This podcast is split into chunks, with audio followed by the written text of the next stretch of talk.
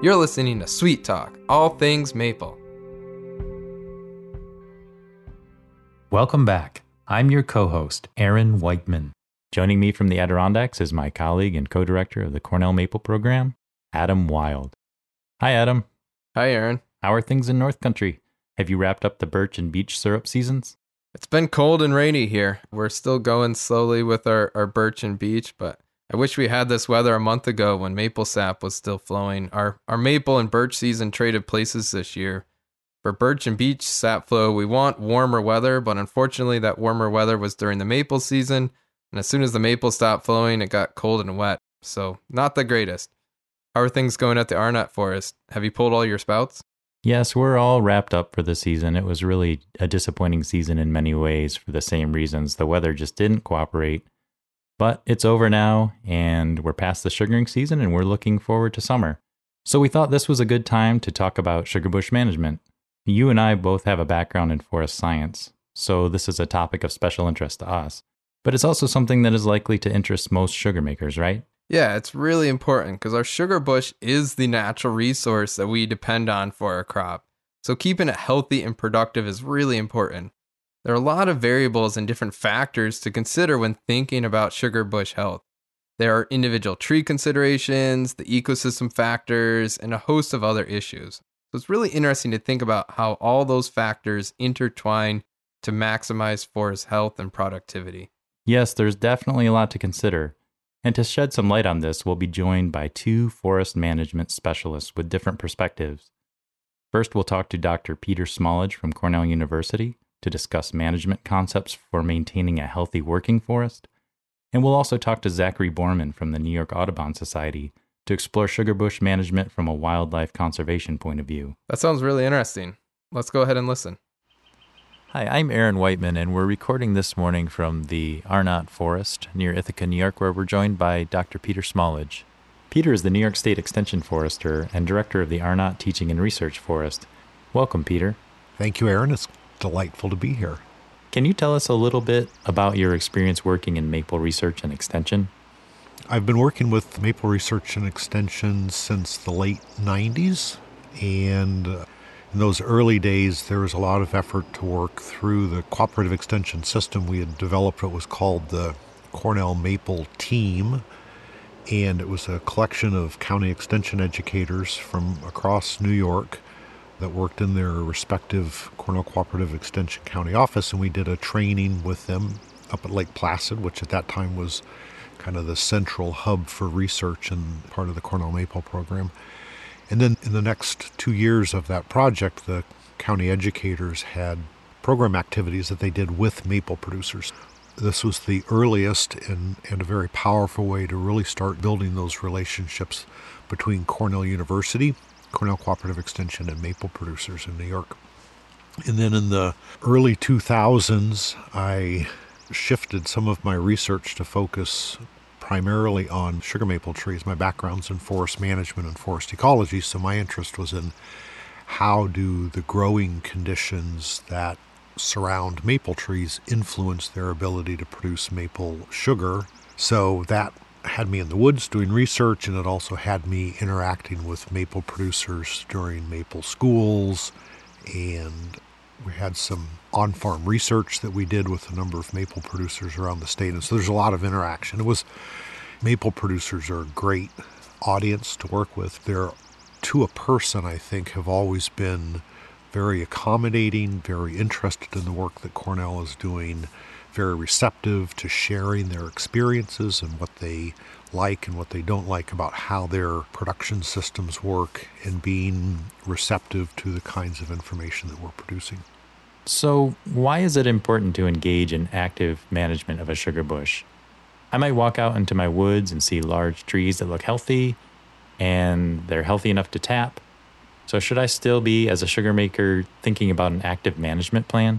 So, a maple producer has a what I call a production system. So that's you've got trees and collection systems and roads and trails and tanks and evaporators and RO and all of the pieces. Of all of those pieces, there are two assets that can appreciate in value. One is the people that are part of that system because as they learn more, they get better. The other part is the trees. those can get better through time. Everything else depreciates through time. And it seems strategically advantageous to make sure that your assets that are going to get better through time actually do get better through time. And so for forest trees, the way we do that is by making sure that those trees are able to grow well, that they have access to sunlight, which is for sugar maple trees is usually their primary limiting environmental variable. Through good management, you're going to have the greatest opportunity for long-lived, healthy, and productive trees. A second benefit is that in the process of managing, you're going to be paying attention to details in the woods that you might otherwise miss.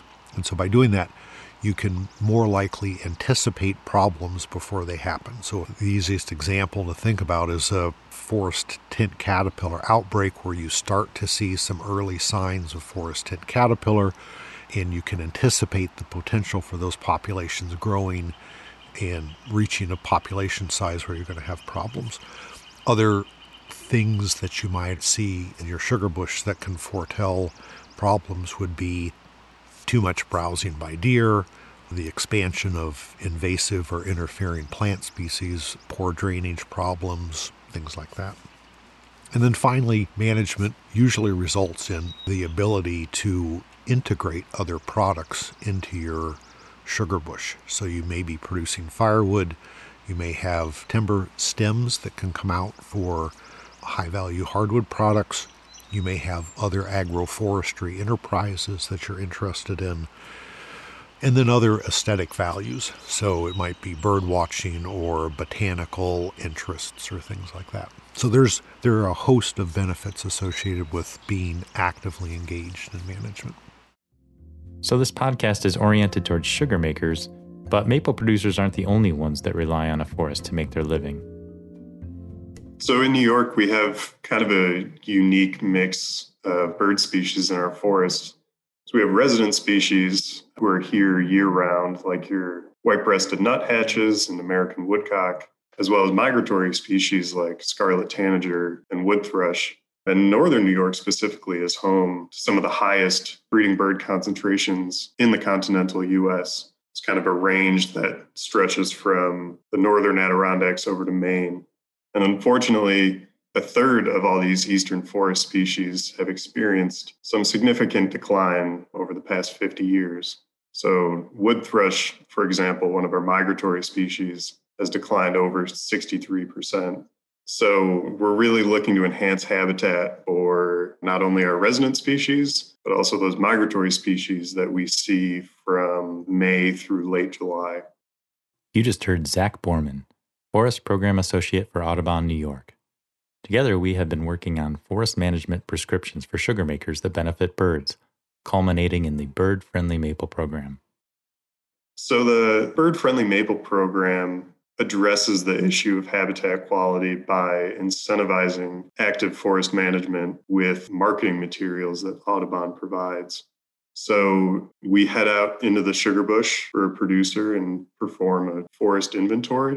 And then if the maple producer is meeting those requirements, in exchange, we give them product labels, sugar house signage, that acknowledge their contribution to sustaining important bird habitat in their sugar bush.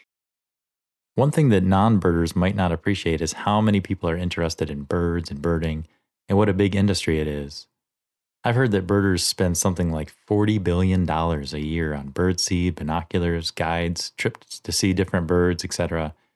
So it's a huge amount of economic activity, and it seems like a significant potential opportunity for sugar makers. Does this program somehow leverage that enthusiasm about birds to the sugar makers' advantage? Yeah, we're really hoping to expose the products to a new client base who might just be they love birds. There's a scarlet tanager on the product labels, and folks can point that out pretty easily. So, hopefully, similar to labeling something as certified organic, this is certified to, to benefit birds. Hopefully, that's getting more exposure to a different market. Some of that additional revenue from that exposure might offset some of the costs of performing this management. Maybe you need to take down a few snags or increase your species diversity and the income that you receive from this additional marketing help might help offset that cost. So, our guests are making a pretty strong case for management from a lot of different perspectives. Let's drill down on the science a little bit. I asked Peter, from a forest science standpoint, what are some of the main considerations to look at for optimizing sugarbush health and productivity over time? The research that we're working on through the Cornell Maple program is to try to develop prescriptions that we can give to foresters and to maple producers so that they can go into the woods and with confidence know that what they're doing is optimizing production from those trees. So, sugar maple trees are fairly capable as a species to be able to survive in low light conditions, but those trees are not going to optimize their production, their outputs, unless they have good access to sunlight. So, sunlight is first and foremost what sugar maple needs. So, through thinning, we're able to make sure that those trees have access to sunlight. The two strategies that we use one is called crop tree management, where you identify particularly favorable sugar maple trees and make sure that those trees are what we call free to grow on at least 50% of the crown. So it's one tree at a time. You look at a tree, you evaluate the crown, you look at the neighbors, and you say, which of these neighboring trees does it make sense to cut? And not all trees, trees are not created equal, and there are some trees that are next to your crop tree that should be cut so that you can favor the growth on your crop tree. The other strategy measures what's called stocking, so, any kind of, of an asset that you have, like trees or like cattle in a pasture, you can always squeeze more of that asset into an area than what that area can comfortably provide for.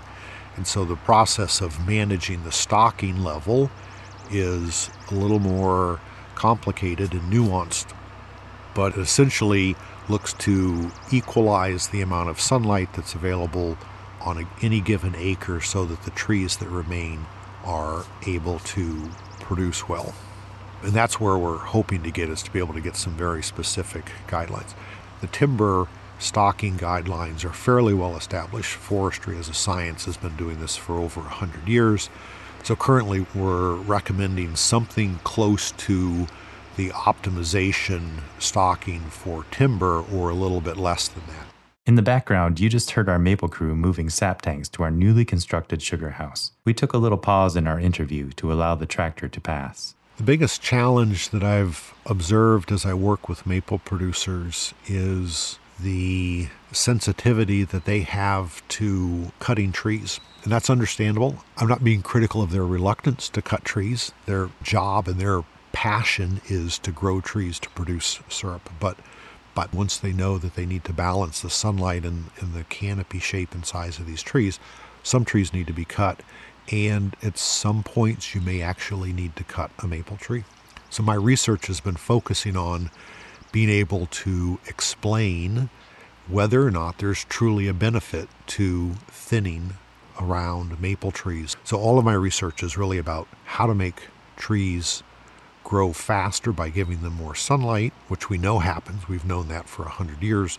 But then when maple trees grow faster because they have more sunlight, what does that mean for the bottom line of sugar production, so sugar concentration in the sap, and the volume of sap that's being produced? So, with the Cornell Maple program and support by USDA and the ACER grants that we have, one basic project that's split apart into kind of three different areas two locations at the Arnot Forest and then also at the Uihlein uh, Sugar Maple Forest in Lake Placid. And we're looking at how mature trees, so trees that are probably more than 150 years old, respond to thinning, which they do. And then more recently, we've started a project where we're going to be thinning in a younger sugar bush, probably a sugar bush that's in the 60 to 80 year range. And what we're doing is we're collecting pre harvesting data. So we, we look at sugar and sap volume from trees before thinning and then on individually monitored trees. And then we conduct a thinning and we follow those trees through time to see how they change. We knew that increasing sunlight increased growth of trees. What we didn't expect, or what I didn't expect, was that the first response of the tree is that there's a greater yield of sap as the trees grow faster. So, faster growing trees seem to produce more sap. There's not an immediate response of sugar, so we're not seeing those trees necessarily increase their sugar yield. The more sunlight those trees get, the faster their growth rate is. And so the trees that have more sunlight have better growth, they have better vigor, and that vigor is a reflection of the tree's ability to be resilient to various stress events such as insect defoliations and drought.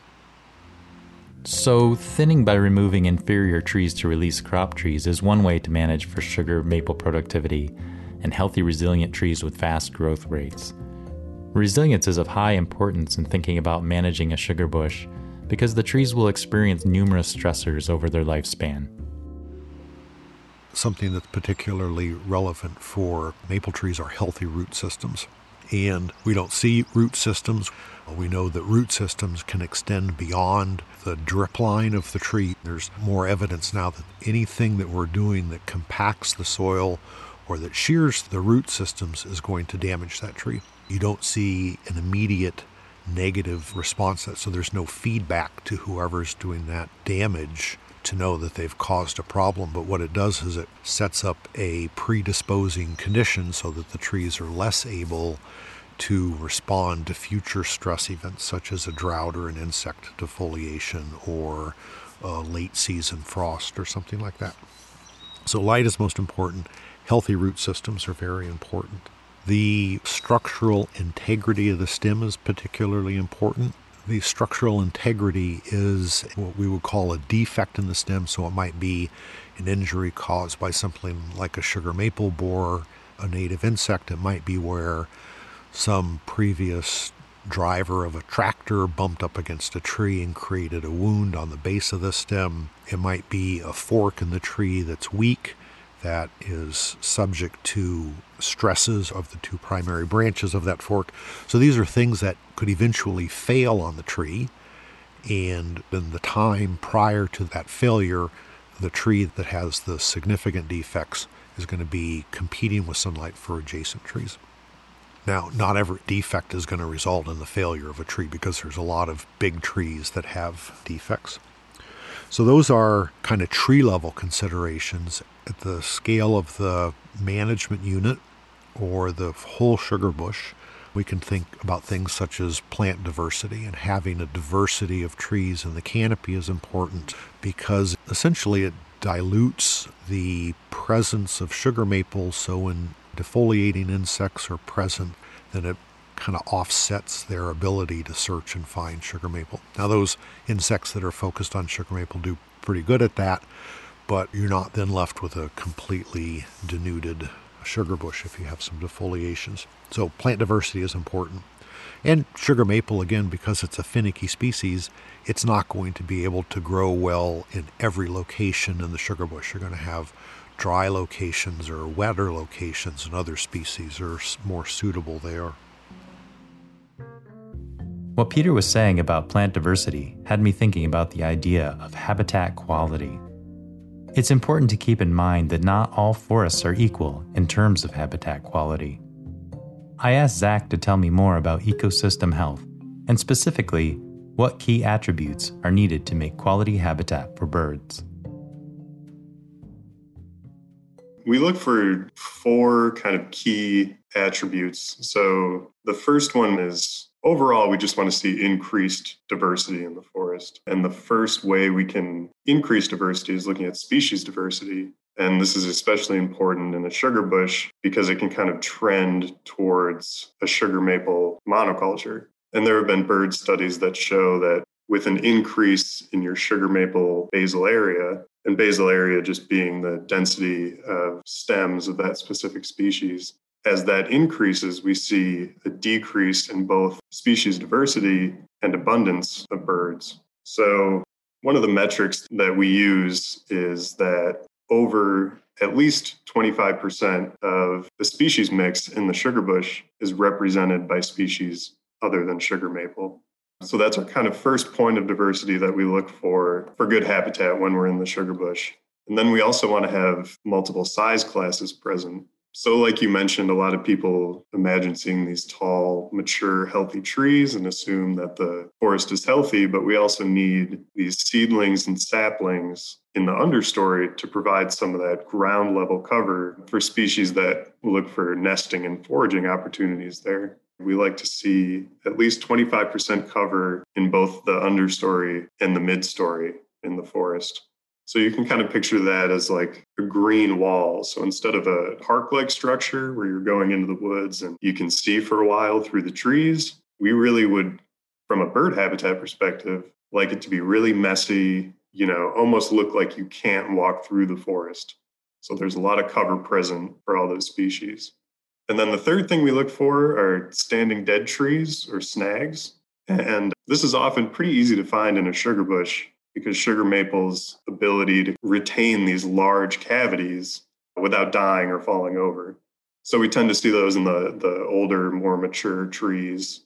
And these are great for species like downy woodpecker. But in cases where folks don't have these standing dead trees or snags, and we need to maybe recruit some to meet these habitat requirements, these can also be outside of your tapped area. It's hard to retain snags with a lot of sap lines around. It's a little bit of a threat to your production. So we count those trees that are maybe on another part of your property towards that habitat requirement. And then along the same lines, the fourth thing we look for is the woody material on the forest floor. So we look for small brush piles. And then what's often missing are these large logs over 10 inches in diameter that can be used for ruffed grouse drumming. Then those smaller piles are used for nesting for ovenbird. So those are the four main points that we look for when we're in the sugar bush doing a forest inventory to increase diversity. So, in other words, we're looking for a mix of tree species, a mix of sizes, plenty of cavity trees and standing dead trees, and a messy forest floor with lots of branches and trunks laying on the ground. Yep, that's it. And oftentimes, you know, when we start to look at these metrics and these habitat goals that we have, it's something that the producer is already achieving. So, the species diversity, for example, retaining at least 25% of your tree species diversity in something other than sugar maple is beneficial to present pest infestation from forest tent caterpillar and sugar maple borer. So these are achievable goals, and they kind of work hand in hand with sustainable forest management. They just also happen to benefit birds as well.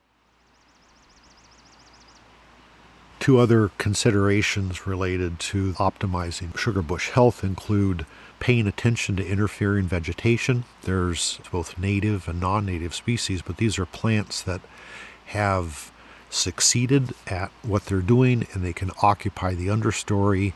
A longer term benefit of managing and, and, being alert to interfering vegetation is that at some point, when that sugar bush is poised to be regenerated, the interfering vegetation creates a shaded condition that limits the ability of sugar maple to regenerate. So that has a, a longer term consequence. Now, in both of those cases, or in the case of interfering vegetation, often those problems develop because of an overabundance of deer. Deer which eat desirable species and don't eat the interfering species. I think that's one of the challenges working in forestry. The lifespan of trees is so long and the changes take place over such a great length of time that it's sometimes hard to envision the future forest when we're thinking so much about the present. And one thing that comes to mind is the idea of regeneration. Something that a lot of folks don't realize, especially in New York State, looking around, they see hills filled with green trees, is there's actually a crisis in regeneration because there's nothing growing in the understory. And that, of course, is a concern to sugar makers who are thinking about the legacy of their sugar bush. Is that something you're looking at as well with your research? So, another part of my research program is all about how to regenerate the forest. And what we've found is that there are two primary barriers to successful forest regeneration. The primary barrier is the overabundance of white-tailed deer. White-tailed deer are a selective browser, so when they walk through the woods, they will preferentially select some species to eat and they will preferentially avoid other species to not eat. And that's based on the nutritional quality of the plant. And pretty much all deer do is eat, except during the rut when they are otherwise occupied. A deer needs about seven pounds of fresh weight per day, and that amounts to thousands of the tips of tree seedlings. And then as they browse and rebrowse those desired plants, species like sugar maple and red oak and red maple and basswood and ash, those trees never get taller, but the other trees like American beech and hop hornbeam and striped maple and multiflora rose and bush honeysuckle will continue to grow taller because those are not browsed. So the deer have this dual impact that they're physically diminishing the size and the abundance of the desirable species, and while they're doing that, they're allowing other species that are not as valuable for what maple producers are interested in to expand and to become more dominant. And those plants then create a dense shade that further limits the growth of the desired species sugar maple, red maple, basswood, and whatever. So the issue of regeneration is profound. We have a lot of trouble trying to successfully regrow hardwood forests. And in fact, if you take no action other than cutting trees to create sunlight on the forest floor, you're not going to be able to regenerate the trees that you want to regenerate. Yeah. So we're seeing in New York specifically a lot of even aged forests. So whether those forests are reverting back from agricultural use or heavy harvesting in the past, we see a lot of potential habitat for these mature forest species. But these birds have needs outside of just nesting in the mature dominant canopy. They need some cover in the understory and the midstory as well and that's especially true for some of these migratory species who will nest in the overstory and need some nearby young forest to forage once they have left the nest. So you kind of need that interplay between both habitat types. So, what can sugar makers do about regeneration?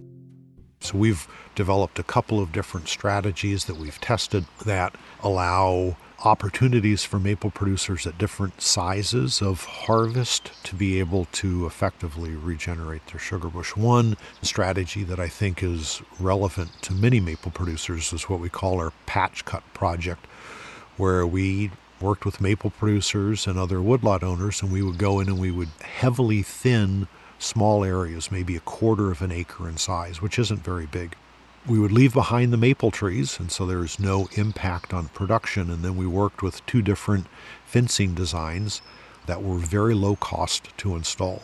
And then the fencing system that we use was relatively short. It was only a five foot fence, and it's only four and a half feet tall. So there's a plastic mesh fence, and it has an apron at the bottom of about half a foot. And it's attached around the perimeter of this opening using the trees, so we don't use any posts and we use blocks of wood. There's a special way that you attach them to the tree to protect the trees. And because it's a small opening, deer are disinclined to jump inside that. Deer can easily jump a 10 foot fence, so a 5 foot fence isn't a problem. But because it's a small area, there's something about that small area that makes deer feel uncomfortable. What we've seen is that we can get a two to seven fold faster growth of seedlings inside these fences than outside those fences. So it's a way for a maple producer to maintain their maple trees, increase the diversity of plants that are growing because they're protected from deer. It's a low cost fencing design when we've calculated the total cost, including if you pay yourself about $15 an hour, if you hire your nephew or your niece to put it up to pay them $15 an hour, it works out to be just slightly over 50 cents a foot. So if you have a couple hundred feet of fencing, you can put that up for a relatively small investment that has a positive impact on the growth of those future trees. Now, the the clincher of this is that fence has to be maintained. If you don't maintain it, branches fall on it, animals may get caught in it, and if something happens, you get a deer on the inside, they'll have a very profound impact. The other regeneration strategy that we've worked with is a much more intensive effort. It's usually done on a larger area, anywhere from a few acres to dozens of acres, and that's what we call a slash wall. And when you're doing an intensive harvest, You work with a logger that has equipment that allows them to pile slash in a dense corridor around the perimeter of the harvest. We have seen that this is effective at keeping deer out, and we have faster growth rate of species that would otherwise be browsed, faster growth inside the slash wall than outside the slash wall.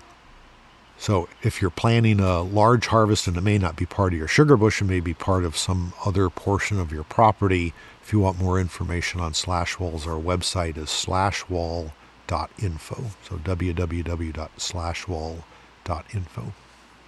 Peter, thanks for being on today. I really appreciate all the information you shared and also all the research you do to help keep our sugar bushes productive. Thanks a lot. Thank you. It was a pleasure. I enjoyed it very much. Well, Adam, what did you think of Peter and Zach's insights? Those were really interesting perspectives. There are a lot of things to think about with managing a sugar bush. I was really struck by when Zach was talking about how important it is to manage a forest for bird habitat. But I was also really surprised at how simple it is to create a bird friendly habitat and how that can be a great marketing tool for the maple industry. Yeah, definitely interesting. And one thing that jumps out to me is how different maple is from other agricultural industries. We're actually managing an intact forest ecosystem, and we have a chance to actually improve the quality of that ecosystem through our work. So that's very different and it's something that distinguishes us from other industries. But in the end, all those things tie together, whether it's bird habitat or sugar production. A healthy forest is a productive forest. Yeah, I would definitely agree with you. Where can our listeners go to find out more information on sugar bush management? Our listeners can go to forestconnect.com, all one word, to learn more about Peter's work. And for more information about the Bird Friendly Maple program, visit ny.audubon.org. Great. See you next time on Sweet Talk, all things maple.